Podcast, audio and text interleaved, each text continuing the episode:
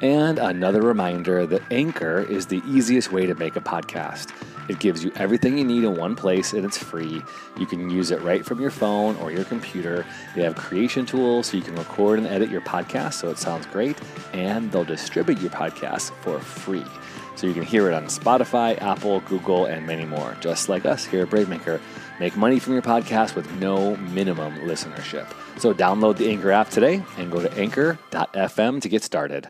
Thanks to our sponsors. Now back to the show.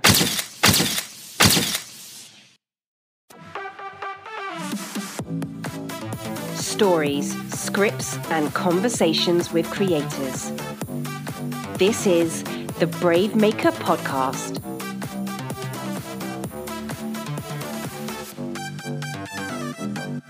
Well, well, welcome, welcome to the OnLive Brave Maker experience. I miss those times when we could throw popcorn at each other and sit in a movie theater and talk. My name is Tony Gapastione, and I'm so glad you're all here today. Welcome.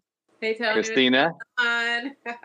Thank you for having me. So happy to be back. So excited for the show. Yeah, so this is our, our live event. We do these pretty much every week where we talk to filmmakers and we highlight a film uh, live action, short, animated, documentary, documentary, all different great, all different great stories that are being told in all different ways. And before we bring in our special guest today, I want to say thank you to our sponsors. We cannot do this work without our sponsors. We are a 501c3 nonprofit, and we have been given special sponsorship by some local. We're headquartered in the Bay Area, San Francisco Bay Area, and Redwood City, California. So we want to say a huge thank you to the Redwood City Parks and Arts Foundation that is super generous to support our work. Also, the San Mateo County Arts Commission also gave us a special grant, uh, especially helping us during this COVID time that has been completely challenging to uh, our work without having these public screenings and ability to gather in big groups, uh, we've had a pivot, and that's okay. We've done a lot of great things. We're so happy. We've actually probably had more guests than we would have ever had because we're not flying people in, and people from all over the country have been able to come and share their work. So we're super excited. And Christina and I also have done uh, a little pivot where we're doing these corporate online discussions and webinars using the arts and film and pop culture. So it's been so, so great. So, Christina, why don't you uh, introduce the film that we're going to see today? And then we'll bring in, we'll start with the director and producer to start. Absolutely. So, we are talking about The Prison Within.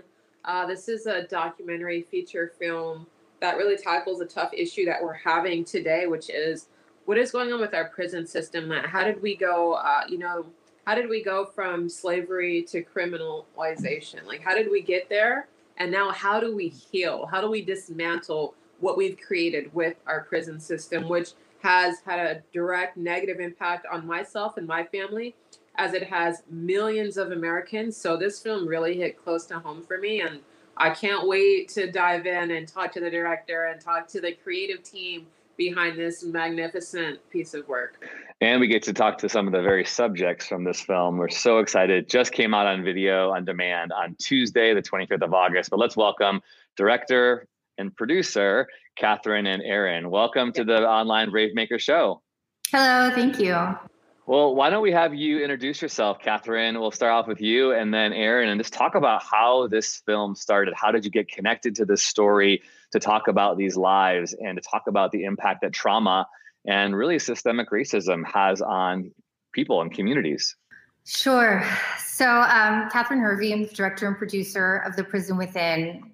And um, so, this film is definitely informed by a lot of work that I was doing in, the, in lots of criminal justice contexts. I was a public defender in Los Angeles. And then after that, I was a volunteer college instructor in a men's prison. Um, so going in every week and really forming relationships there. Um, and then also working in a lot of restorative justice contexts, both inside and outside, and with survivors, as well as just my own personal relationships with people who've been impacted by our systems of incarceration. So all of this really inf- informed it. And I wanted to make a film that broke down the divisions of us and them, of people who are in prison versus people who are not in prison. And, uh, you know, the, the connective tissue really connecting all of us is trauma. Mm-hmm. So the, the film itself really takes you, it's very intimate and personal into the hearts and minds of the men and women in this film. And my goal with it is that as you go into their hearts and minds, you really start seeing that, but for a set of circumstances, this could have been me. And of, of course, that that de- de- delves back into trauma. Aaron, let's just hear from and Katherin, both of you, just so you know, the the film is so moving and eye opening and, and hard and hard to watch. And the idea of trauma and the phrase that is said multiple times in the film hurt people hurt people. I was just so impacted by uh, Dionne and her mm-hmm. story of when she gives her ted talk. This is a woman whose husband was murdered and the perpetrator of that murder. Then she seeks to get you know on the death penalty and then she actually turns and she goes on her own healing journey and she talks about how sad it was for her to recognize her healing was dependent on someone else's misery and destruction uh, Katherin, can you just, sorry, Aaron, can you comment on that as producer, just how you got involved in the navigation of your own personal story and connection to that? Sure. I um, that's a wonderful segue because I'm a crime survivor myself, um, and I knew from my own experience there's this false personification um, that the system provides closure and solace for crime victims. And like many crime victims, and unfortunately, the vast majority of sexual assault survivors like myself, the crime is underreported because people know the criminal justice system will just perpetuate their own trauma, um, whether they're putting the victim on trial, um, families, communities, they aren't healing.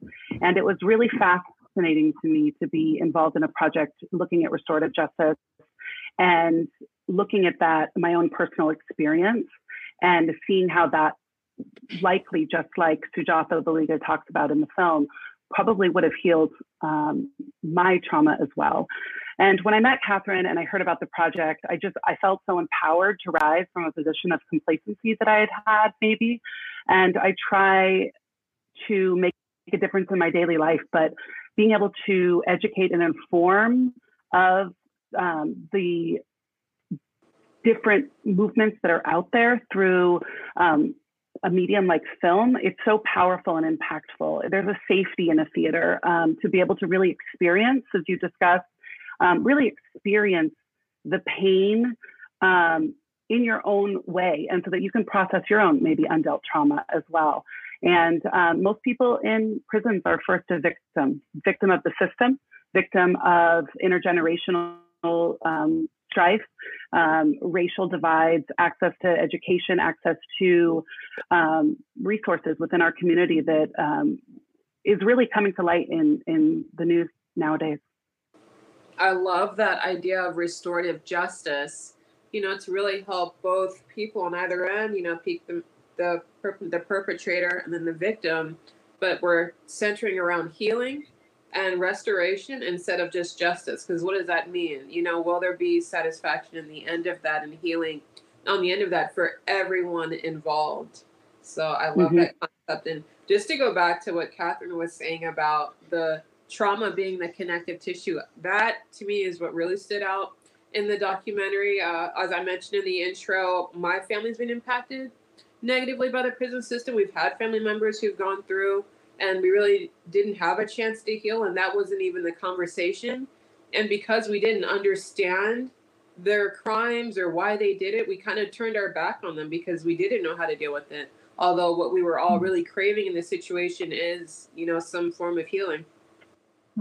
I wanted to say the the film starts with this peter levine quote about trauma as a fact of life. Mm-hmm. It does not, however, have to be a life sentence. That's a very powerful way to start. And it brings you into the stories because sometimes, you know, I'm guilty as charged in this where we don't humanize people who are uh, in in the prison system, right? They're just stories that are um, you know a small percent you know the tip of the iceberg we don't see their background and i felt like you all did a really great job of helping humanize these are people. They're they're not other. They're people. They're just like you, you and me. And, and Katherin, how you said it could be any of us. This could be any of us based on our background or what we grew up under or how we didn't get our needs met and the hurt that we experience then causes us to hurt other people. And uh, Katherin, can you just talk a little bit about how you chose your subjects? Which sometimes I hate using that word, but in documentary terms, they we call them the subjects. Because you have a few of them that we're going to meet today. So go ahead and talk about that as director, how you connected with them, and you can introduce them. Oh, wonderful! Yeah. So um, it's interesting because um, really Jamie is kind of I mean, use connective tissue again to everybody but I already knew that I already had the title The Prison Within, and that I wanted to really make a film that looked at personal responsibility and personal transformation and also collective. And I knew that it had to include victims and survived victims slash survivors as well, because I really wanted to show their stories parallel to each other. And um, kind of that well not kind of that we are survivors or victims first before someone ends up in prison. And by telling those stories in parallel i thought that that could become more apparent.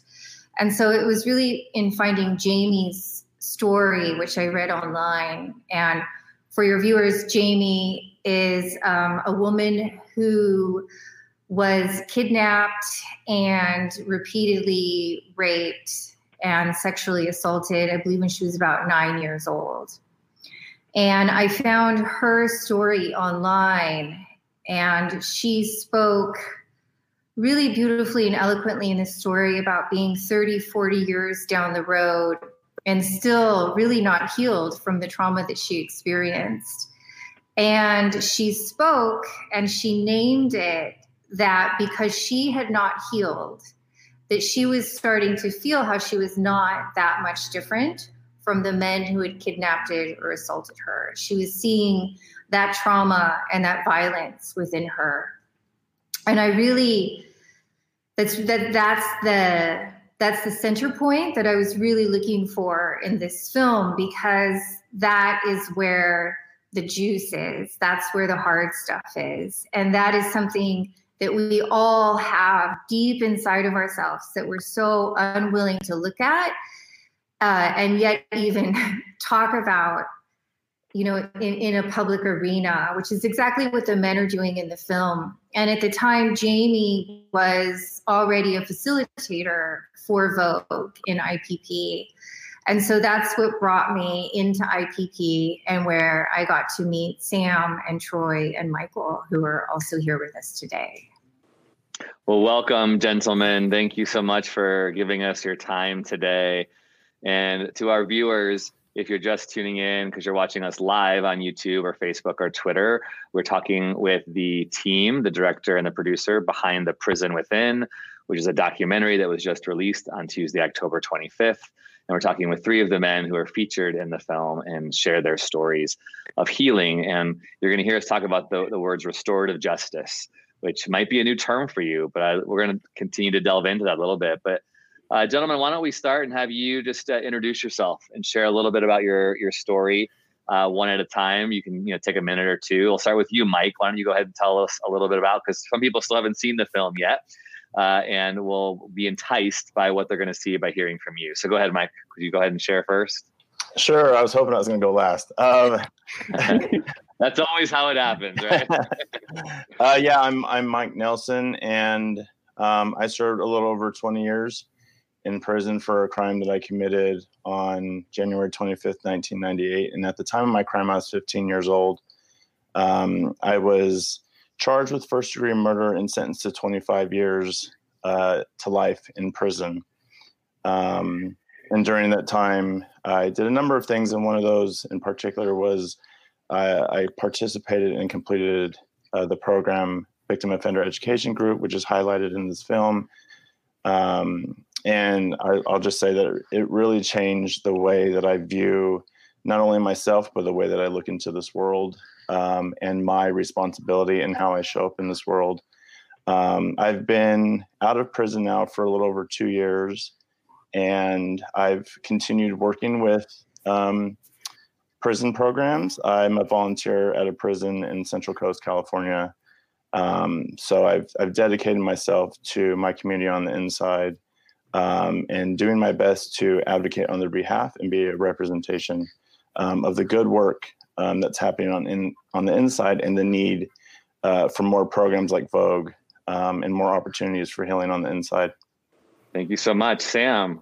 Uh, my name is Sam Johnson. Um, 20, I spent 26 years in prison. I've been home three and a half years. Uh, it was a painful journey, 26 years until I met VOEG, that got me the insight. It was triggered through my daughter, who was um, pulled me out the visiting room to tell me to come home.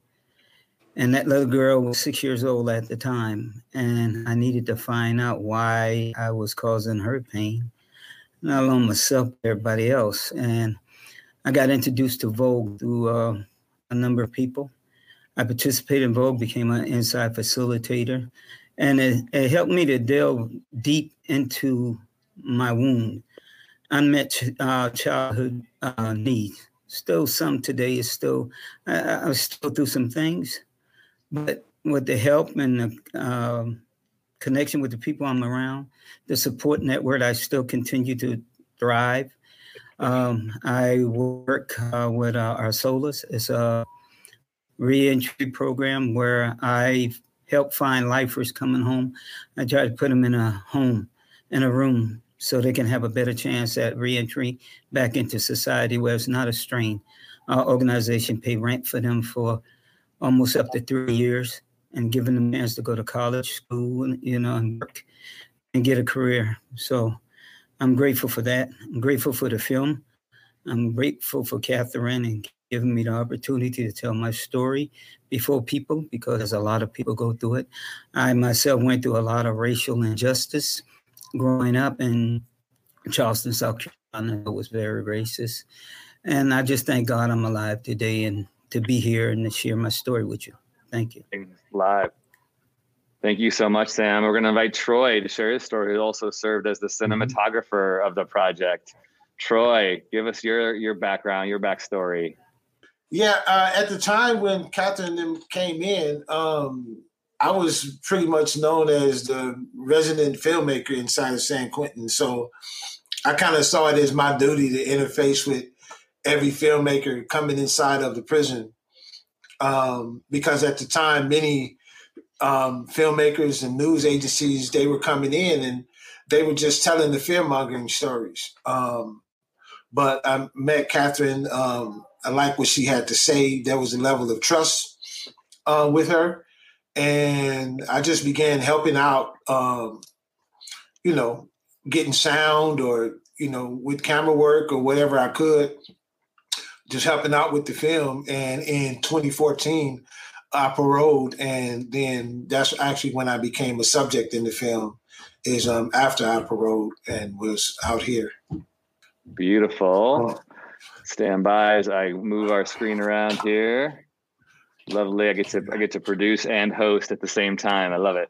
Uh, if you're watching, please feel free to add comments and or questions for our crew and the subject of the film. Robertino, who actually is responsible for connecting us to you, he's our assistant director and he does a lot of our PR stuff. He says, Thank you, Katherin Aaron, everyone involved in this powerful and educational project. Let's talk a little bit about VOEG. You've referenced that a, uh, a couple times, and VOEG is an acronym. Right for uh, let's share that for what that what that happened and how it started inside the prison. Aaron, do you want to start with that question? Vogue. Sure. Um, I think um, it's important that folks understand that the men inside were already looking for a pathway to heal and a way to process. And while the program was ultimately formalized um, through the outside nonprofit Insight Prison Project, this was really a program that was started by the men inside. Yeah, thank you for that. Yeah, I just I think that's an important point, and I think Aaron, and this is what absolutely makes me feel good about working with Aaron and Katherin because they give credit where credit is due. A lot of times, organizations like to come in and present as though like they're coming in with the savior mentality. And what we all know is that, you know, our common bond is like we're our ability to heal is wrapped in each other. Um, you know, even sometimes like the like we learn to even switch up with, with the language that we use, right? We don't necessarily um um, we really take a real strong look at how we're communicating about individuals. So even like early on, and I don't I don't mean to say this like in a, a bad way. I hope this is taken good, but we don't necessarily like to call people um, by their actions. We like to, you know, I committed a crime. I committed something that was wrong, but I am not my crime. Um, I am not the thing that I did. Um, and I think I just wanted to say that because I think that that's important that as we go on, that when we, even though we refer to the program as victim offenders, the dialogue that happens inside of that room moves us far beyond the labeling that divides us.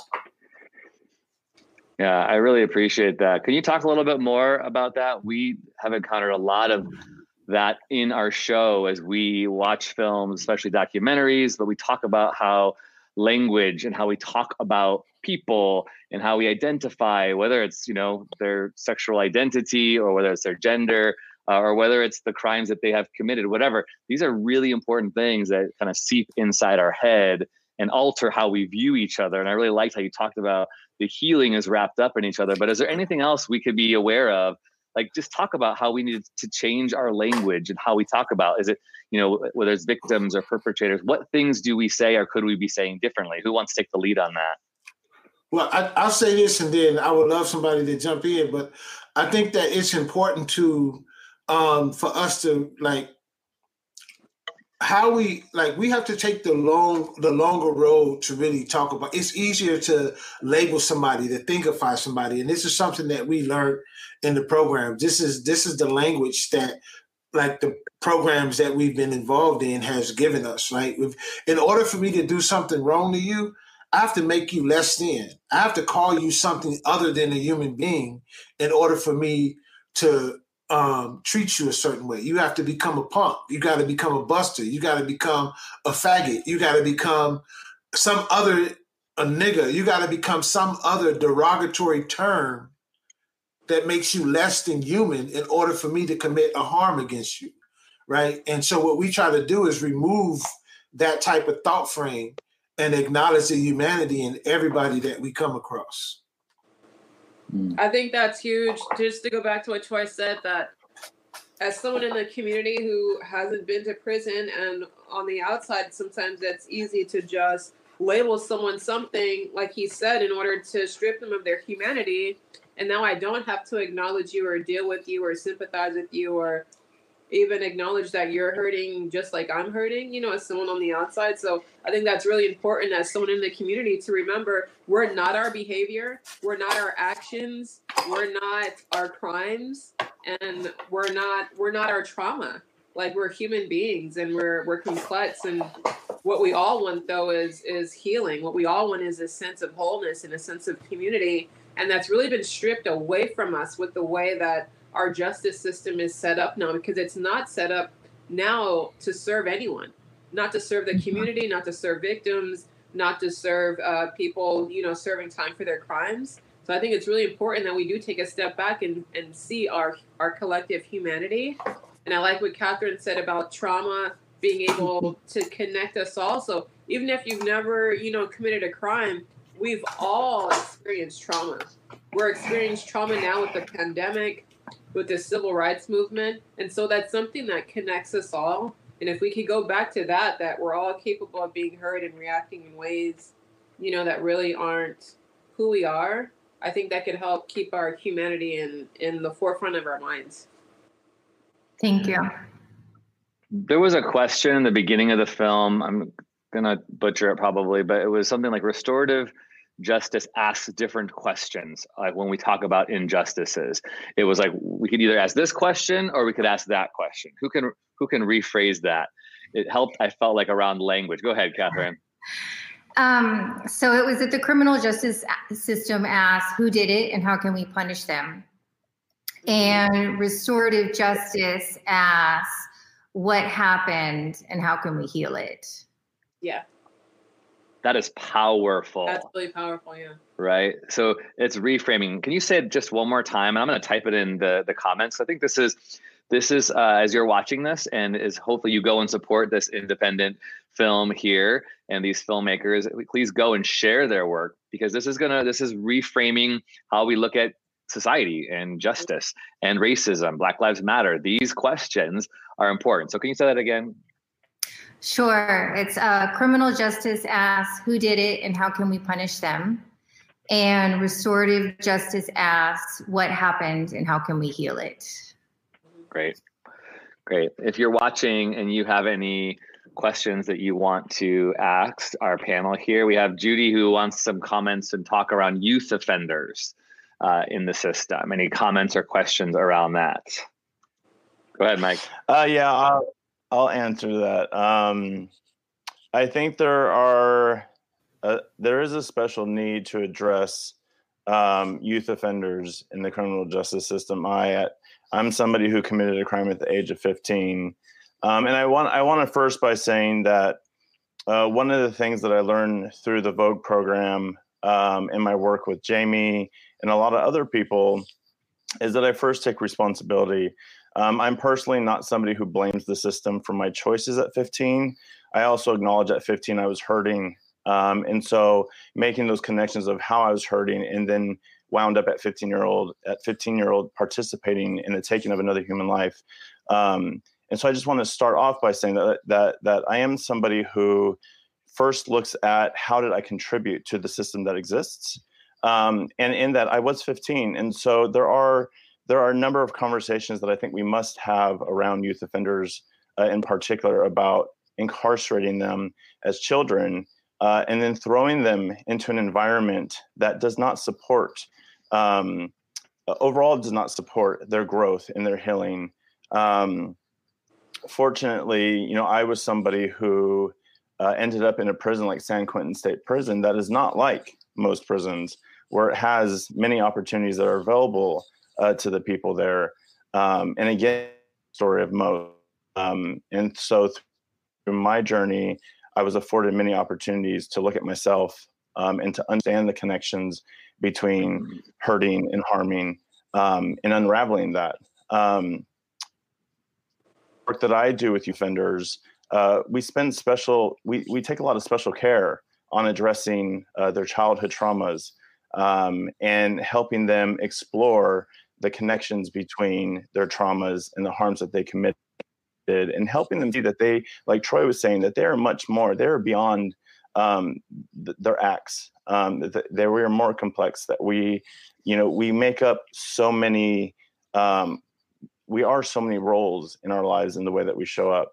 Um, fortunately there are a lot of folks on the inside now who are uh, being proactive and who are taking the time um, to care for themselves um, and to create opportunities for themselves while on the inside and not just sitting around, um, as a lot of folks may think, um, just sitting around and doing nothing. Um, you know, there are many people on the inside, including youth offenders, who are doing really good heart work, the deep, meaningful work that it takes, the courage that it takes to unravel their traumas and to take responsibility so that way as they live their lives inside and as they prepare to get out they are more whole beings um, and they have a deeper sense of who they are in this world and what value they hold.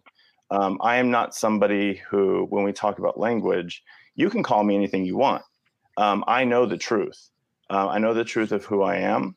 Uh, that includes committing a crime, uh, and my life includes so much more. Um, and so, you know, as you watch this film, you'll meet Jamie. If you've already seen it, you've met her which I'm deeply grateful for that the world gets to know her. Um, but she taught me how to take full responsibility of myself and to own my power. Um, and through this film, I think I believe that anybody who watches will connect peace within themselves um, of that truth of who we all are um, and the power that we hold in this world. Um, and and and that's and I hope I hope people start to think about when we talk about youth offenders you know, how can we take special care of our young people, you know, not just when they're incarcerated, uh, but before we even get to that place, um, you know, the needs that they have now. Um, so yeah, so thank you for that question, Judy. Yeah. Any other uh, comments or questions? Please feel free to type them in the chat. Again, if you're just joining us, we're with the the team, the director and the producer, cinematographer, and featured stories of the prison within, which just came out on video and demand. You can watch it on Amazon or wherever you find yourself these days as we're all sheltering in place and dealing with pandemic 2020 here. Uh, Katherin, what are some of the hopes as you move forward and calls to action? I mean, there are things that we can be doing. The film ends with ways that people can get involved. And obviously, you and Aaron both have an invested interest in the continued restorative justice journey. So, can you share a little bit about next steps when people watch the film and how they can get involved? Well, I, I think it's twofold. Um, one, I, I think that the concept of the prison within is very important. It's about the personal and the collective. Um, so, you know, the personal being what am I responsible for in this world with myself and how can I heal that? And then really the collective, which I think is kind of like the ship kind of carrying the whole film along is this, you know, the systemic injustices that are so alive in our society today that have created our systems of mass incarceration. And both need to be healed, the, the personal and the collective. So my hope hope is like like Michael said that people do watch this film that they see themselves reflected in it in some way. One on a personal level, and then two, really once you start working on the personal, I think you kind of have to start working on the collective as well. So my hope is for people to see that connection. Another thing I think really people need to see and a, a, point of the film is that if we are going to heal that it's it's not top down. It's it's troy and it's michael and it's sam who are coming out of prison who are leaders in their communities who are really the ones to stop these cycles to you know to stop the cycles of incarceration. Um, it's not the state it's them. They're really the leaders and they're really the ones that have the voices and the know-how to stop it. And so I hope that people get these messages and that they become involved really in how, however they see fit. You know, it, it could just be more personal introspection. It could be becoming a volunteer with the IPP. You know, it just just something to to engage in some way. It's wonderful. Christina, do you want to ask a follow up question? Comment? I actually just wanted to add to what she was saying about how it doesn't start from the top down. It starts with with Michael. It starts with Troy. It starts with me. Um, so it starts with individuals realizing that you can heal. You deserve to heal. Like that is something that you should be reaching for. It's not something to I don't know to be afraid of. It is very difficult. It is very painful. Uh, but something beautiful that came away from me watching The Prison Within was that it helped me realize, you know what? You know, we've had family members that have gone through the system, and some of them are with us, and some of them are no longer with us. But it's important that we still feel like we should talk about this. We should gather our family together and strengthen ourselves and really address these issues. And that's what we've done. We reached out to an organization. I'm in the Bay Area, and this is an organization in Oakland, and it's called Sankova Holistic uh, counseling for families. So that's what my family is moving forward doing. And I really encourage everyone who's in a position to do that to really start talking about the things that are, are hurting us, the things that we keep deep down inside that we don't talk about that can ultimately result in something tragic happening down the line. So I just want to encourage everyone, you know, to to heal, to heal others, to, to spread love and to start having these conversations I think the the film is a fantastic way to start having these conversations because that's that's what it's about. We got to watch Mike and Troy and Sam. We got to watch them tackle these just immeasurable painful conversations like some of the most difficult things that we have to deal with as human beings and that is you know how do we love each other after experiencing extreme trauma more than that how do we love ourselves and i feel like that's the place when you can get to that where you mm-hmm. believe that you deserve love unconditionally you deserve forgiveness you deserve a fresh start you deserve restoration i think if we can get there as a community like katherin said start with yourself spread that out to your family. That's going to spread to the communities. And I think that's how we're really going to start to evolve as communities and, and keep our eyes on what is going on with our PRISM system. It's not working. And so we have to do something about it. I, I, I love that this is bringing this to our attention. We're having these conversations. It's not working. It's not working for anyone. It's definitely something that we have to change. I'm to bring uh, Troy and Sam to have a couple uh, comments as well. Before I do that, what I also appreciated about the film was this uh, emphasis on people making peace, those who have been harmed and hurt, and feel as if they need to see some movement forward in their healing process. How do they move through? Jamie, who was referenced earlier, this phenomenal job of writing letters. There's so many ways that you can process your harm and your your trauma in your life. I've never experienced uh, a loved one having to go to jail, but I've experienced trauma through suicide and the loss of loved ones in really traumatic ways. And being able to write letters and, and process this through in a therapeutic way has been completely healing for me. And the power of the arts have helped me process too. So I love that Troy got to be a part of telling this story. So, Troy, you said you wanted to add something. Go ahead and share your comments. Always think about like how we were being labeled and oh, you're good. You're, good. you're good. Okay, I did it. I just all right. How we were being labeled and how we would like want to be labeled and how like how does society come up with these terms? So even when we started off today, we were talking about um, calling us like subjects in the film, and even myself. Um, as a filmmaker, also who have to refer to people as subjects, I'm like that. That term just really doesn't lend to the fullness of what it actually is, but it's just a commonly like used term, right? But I just wanted to emphasize that the the the people in this film, they're not just subjects in the film, but they're actually our educators. Like they're they're actually like educating us about some things that could really help change our society if we really just take a moment and really look at what it is that their experience is um, teaching us. So I just wanted to add that um, that level. Right on. Thank you so much, Sam. You had something to say. Um, yeah, you know, I, I look at the protest that's going on. I look at the youth, and then I connect it with childhood trauma, and I look at the unmet needs as an adult not dealing with the childhood trauma, that that little voice that's inside that's still hurt. I look at the action of the people on the protest, the young people, how they're destroying things. I see nothing but pain. I hear pain. I feel their pain. But society is still at bay. Uh, people fighting to be accepted. Through my life growing up, a black man in Austin, South Carolina, I was rejected so many times. And then when I came home to be healed, my father would abuse me I spent 18 years in San Quentin behind those walls where I was called a, a nothing, a nobody, the scum of the earth. When all that time I had family, I had family members outside waiting on me, praying for me, loving me, crying for me. Lost a loved one who died. My victim their family, the pain, the hurt.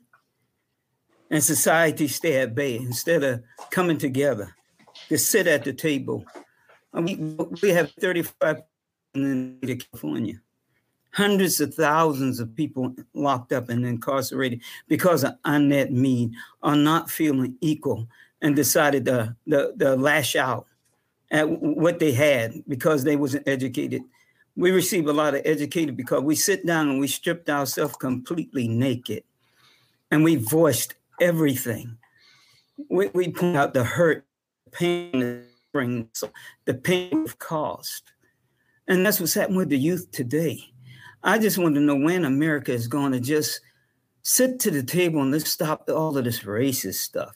I know it's going to take a lot. It's going to be years. It might don't ever happen in this time, but it, people are dying. I look at the man right now in COVID who are supposed to have the opportunity of coming home right now, but they're behind the walls of San Quentin and all other prisons, and it hurts so bad because we're holding people instead of letting them go home to be with family or separating them. We're putting them still in the cell with somebody who has COVID instead of looking directly at what's causing it. And we know it's overcrowding still, but we're still being punished. It's a punishment. And then I won't call it murder because people are dying. Mm-hmm. But we, we we need to listen to the voices. We need to sit at the table. And we have bad officers. We need to arrest those officers as quick as possible. So we won't destroy things because people uh, feel they're not being heard. I have a loved one who got killed, got shot, whatever the case is, but people still sitting on the inside. They still go on with their life while loved ones have died. Uh, the guy who got shot in, in um, Waco or whatever, excuse me, the place, Milwaukee, who got shot in the back. Now this young man is paralyzed. Why? Because he walked away. Yet still he got shot. Why? Because of the color of his skin. I mean, why? What what I would I didn't ask for this beautiful color. I used to hate this color because I wasn't accepted by whites. I hate I asked God, why'd you give me a black skin? Why people hate me and I just want to be loved? Six years old, little kid, just want to be loved. I just wanted to learn. And he, just found it so hard to learn. I couldn't concentrate in school. I struggled through school. From school to prison pipeline, I winded up in prison. 26 years of my life.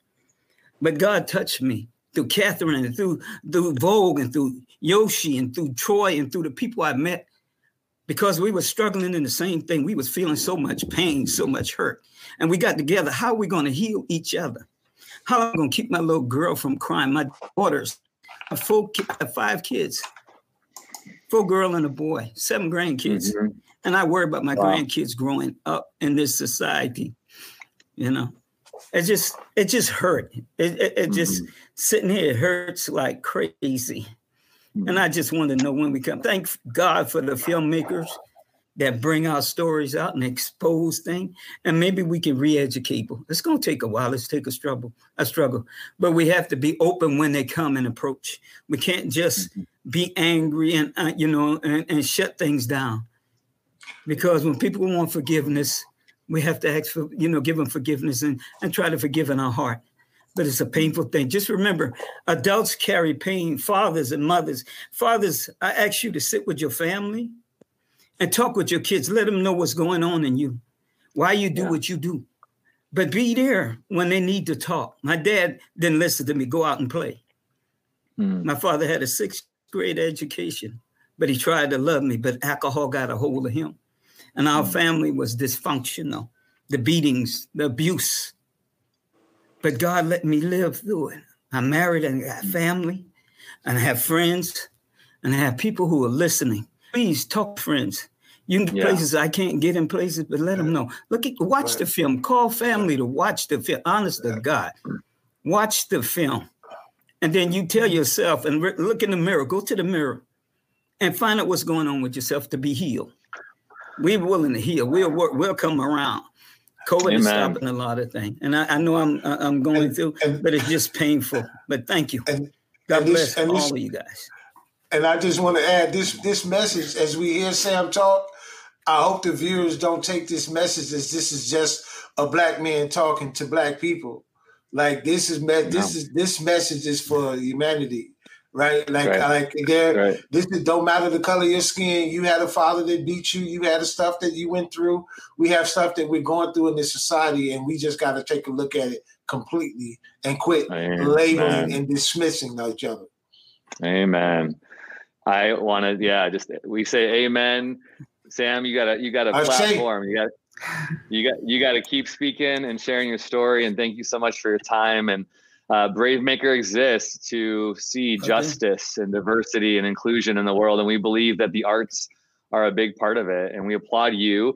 Uh, I know we're going over time, but I need I need to we need to do one more question for the filmmakers because Bravemaker is all about getting stories out into the world. And we uh, are headquartered in the, in the Bay Area and we are trying to help Bay Area filmmakers. And I love that this was centered in the Bay Area, which is so beautiful. I want to take just one minute to talk about our fiscal sponsorships. If you are a filmmaker and you want to make a film, we have fiscal sponsorships to help you get your film moving forward.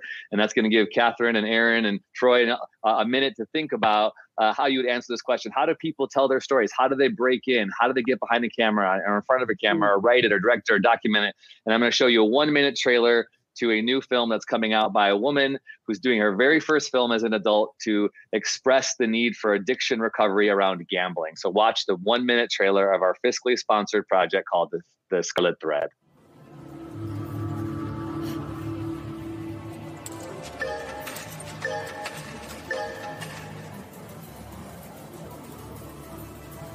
I didn't. I wouldn't. We have you on surveillance tape at the school. I think I need to speak to a lawyer. Yo, it's true. About the Toms? Yeah. How do you know? Yeah, my, my dad told me last night. I know. You're good at it. You're a great teacher. You, you care more than most people. I thought you cared. You ruined our family.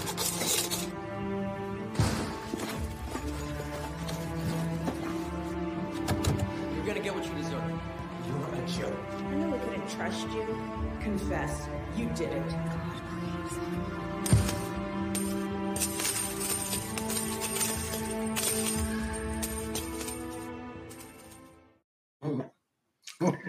You can you can go check out the film at brave bravemaker.com slash the scarlet thread. So I'd love to hear from you as our ah la la la. I'm no, you all can No, hear me, right? can hear. Can you hear me? Yeah, okay. Maybe Christina, I'm just muted for you. Sorry. Uh, so the Scarlet Thread is a film that's, coming out soon. So I'd love to hear from you, filmmakers. How do you want to encourage uh, through our podcast, through our live show here? How do people make their stuff? How do people get their story told? What would you say from the filmmaker's perspective? I'll end there. Uh, well, the the way that I started making this film, it was me and my now husband Massimo Bardetti, who's also a producer and cinematographer on the film. And we just kind of dove in. It was very DIY, um, which is a very tough way to make a film. I, I have to say, I, I don't know if I want my next film to be made that way. However, that being said, here we are, and we're on Amazon and iTunes, and we got a distributor. So, um, you know, if you're passionate, it's it's going to happen. Definitely pick a subject that you are 100% passionate about, that you will not lose your passion for, because it, you know, this documentary took at least six years to make, and one because independent documentaries do take a long time to make and two because you're kind of always looking for money and so it's kind of stop start you know start stop start stop so yeah my advice i guess at this point is have the passion and do it Just do it. Make it happen. Any other comments from you, Aaron or Troy? Anybody else? I, I'm just going to throw out one uh, additional uh, comment to what Katherin was saying. It, it's having the passion, but also remembering that the voices you're sharing aren't your own. That the stories you chose and that you're passionate about, there's a there's a real reality check you need to give yourself about your own ego and, and your own voice. And realize that you were inspired by a story and you want to amplify and share that story, but it's their story. And that's what Katherin and I have focused so hard on is really making sure that Troy and Sam and Michael and Eddie and all the guys inside and and and Dionne and um, and Jamie that their voices are heard. Um, that we are providing that platform for them because that's what independent filmmaking should be about. Absolutely. Right on. Yeah, pick up a pick up a camera and just go do something with it. Grab your iPhone. never never give up. My dream started inside. I, I spent my first ten years in prison dreaming about um, being a filmmaker. Right, all I had was my imagination and a pencil and a whole bunch of books, and that was it. And then You know, look at me now, ma.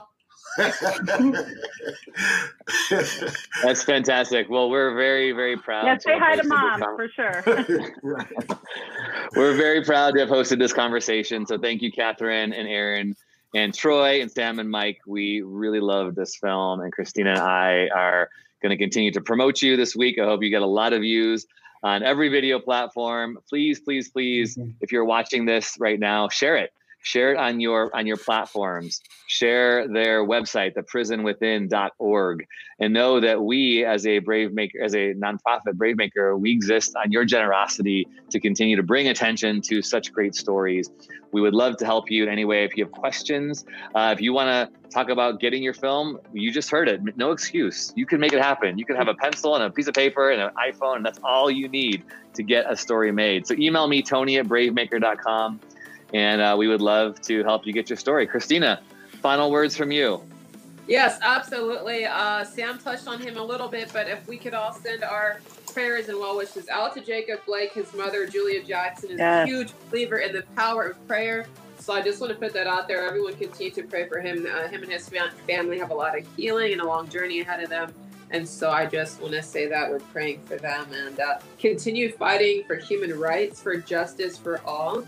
Uh, I know we're we have a lot of challenges facing us in California. We have so much going on, pandemic and fires and racism and a lot of things. But keep love in the forefront of your mind. Never give up. Continue to believe. And uh, yeah, that'll do it. Yeah, back to you, Tony.